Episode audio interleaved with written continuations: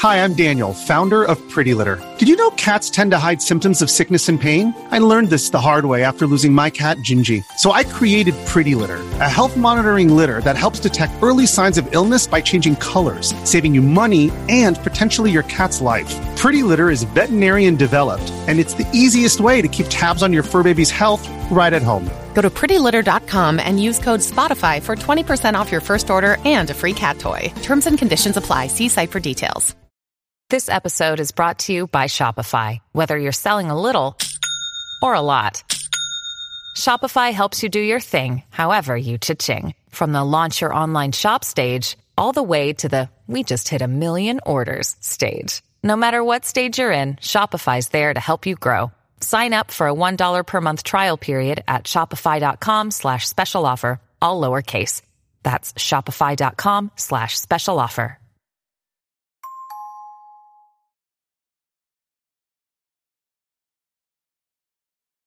学生時代、スポーツ万能、成績優秀の同級生がいただろうか。その人は、今も、順風満帆な人生を送っているか、それとも落ちぶれてしまっているか。高校までは優等生だったが、周囲を見下しまくり、結果どんどん落ちぶれて死刑になるほどの罪を犯した者もいる。その名は日高裕明。日高裕明は、1962年4月、三人兄弟の末っ子として、宮崎県宮崎市で、地元有数の資産家のもとに生まれた。小中学校時代はソフトボール部、野球部で活躍し、中学時代には野球部の主将を務めた。学業も優秀で、高校は県内トップの進学校に進んだ。文武両道を地で行く学生だったため、地元では、スポーツ万能の優等生として名を知られていた。非の打ちどころがなく、末っ子だったこともあり、両親は日高を甘えに甘えさせ、小遣いも欲しがるだけ与えていた。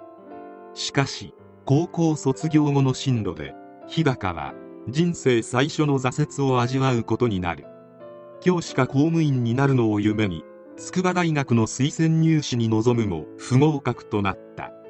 そのため、滑り止めの福岡大学法学部に入学。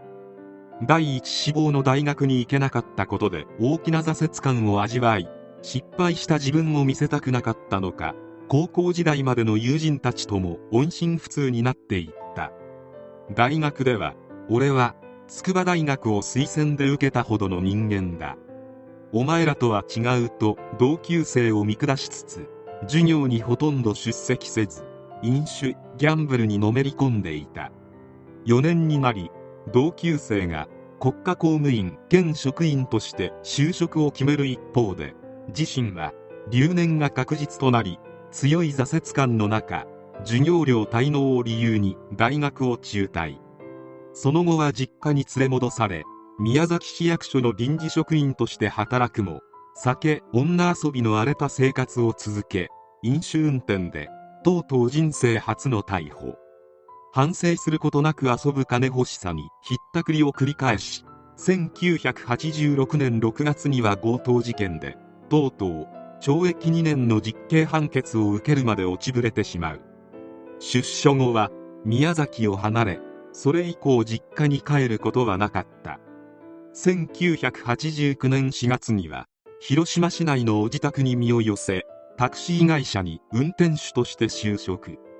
少しは反省したのか、日高は一からやり直す覚悟で仕事に臨み、真面目に働いていた。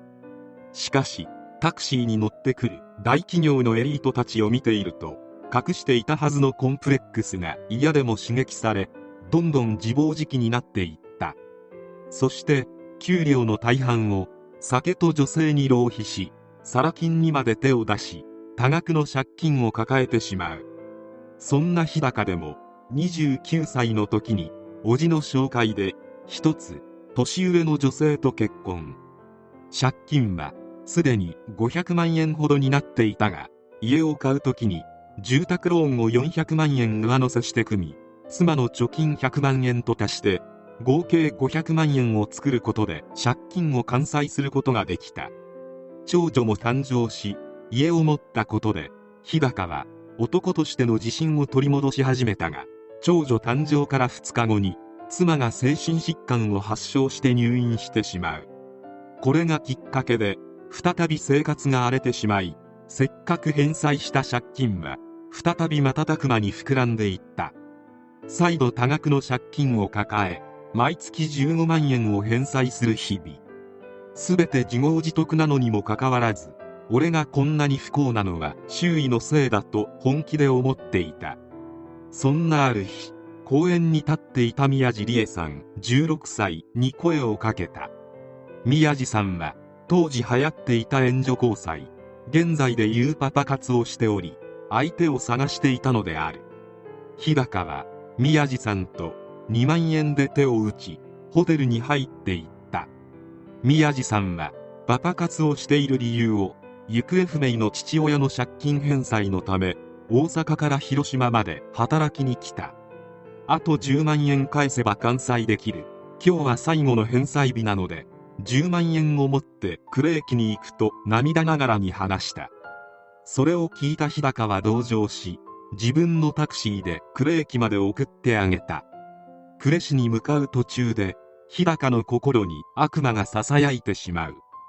今この女は、返済用の10万円と自分が渡した2万円、合わせて12万円持っている。12万円を今月の借金返済に充てれば、相当楽になるぞ。しかも、宮地さんは大阪から来ていたため、広島には知人がいない。自分とは接点がないため、命を奪っても疑われないのではと考えた。そして、人気のない道路に車を止め、隙をついて、宮地さんの首を絞め、命を奪ったのである。とうとう、最悪の犯罪に手を染めてしまった日高。宮地さんは、林道沿いの水路に投げ捨てられた。後日発見され、事件となったが目撃者もおらず、捜査は難航した。いつまで経っても、自分に疑いの目すらない状況に、自分と接点のないパパ活女子なら犯行がバレないかもと考えるようになっていた。味を占めた日高は、同じ公園で神待ちしていた古月理恵さんに声をかけた。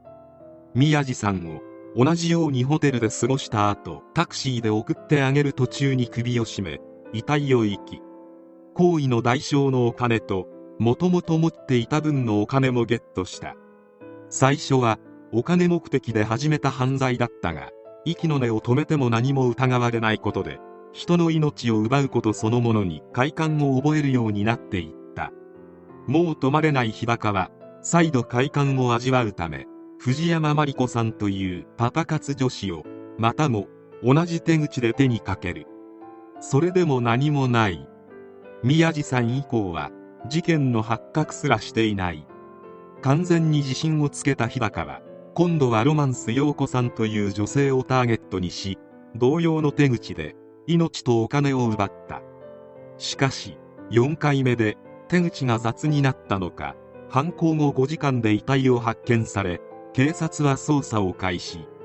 宮地さんの時と違い、ロマンス陽子さんの事件は目撃者もおり、警察は日高が犯人であると断定。逮捕を試みた。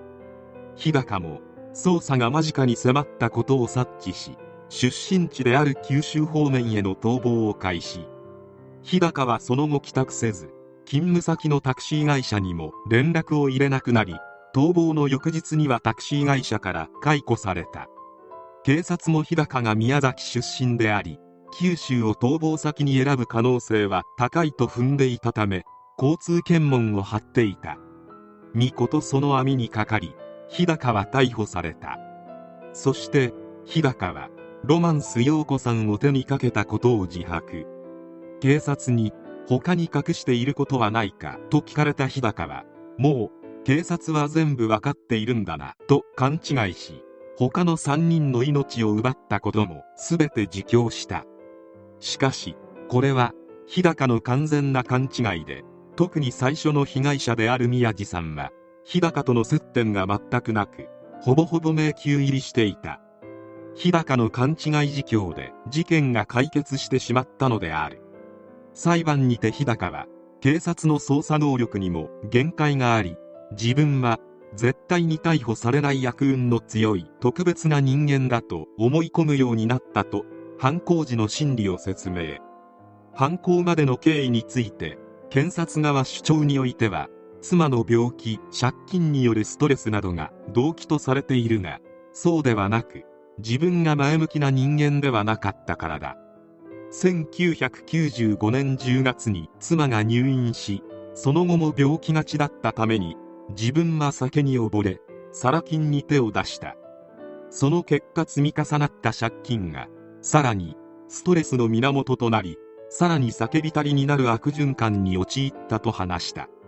最後に、被害者遺族は、一刻も早く死刑になることを望んでいると思うが、自分も当然だと思う。潔く裁判を受け、刑に服することが唯一の償いだと思うとも供述。当然のように死刑判決が下り、控訴もしなかったため刑が確定。それから6年後の2006年12月25日、収監先の広島拘置所で、死刑囚日高の死刑が執行された。享年44歳。日高は、取り調べ中も、どうせ俺なんかと投げやりな態度だったという。すべての始まりは大学受験失敗からだったかもしれない。高校3年時、日高は、担任の教師から、筑波大学への推薦入学を勧められ、筑波大学なら教師はもちろん研究者として大学に残れるかもと夢は広がっていった。しかし結果は不合格。その後絶対確実と踏んでいた福岡教育大学も失敗し、結局私立の福岡大学法学部へ進んだ。日高は国立大学至上主義で私立大学を思いっきりバカにしていた。優等生だった日高は私立大学出身の教師をおもむろにバカにしていたが、まさか自分がそうなるとは予期していなかったのだろう。福岡大学ではたとえ教師になっても尊敬されない、そう思った時から日高は自堕落になっていった。日高のように人を見下して生きてきて、いざ自分が落ちぶれると周囲のせいにする男は、特にツイッターやヤフコメに多く見られる気がする。ネットで得た知識を我が物のように振りかざし、他人に偉そうにする割に自分は何も成し得ていない人間がよくいる。横柄にしているといつか日高のようになってしまうかもしれない。謙虚さを忘れないように生きていきたいものである。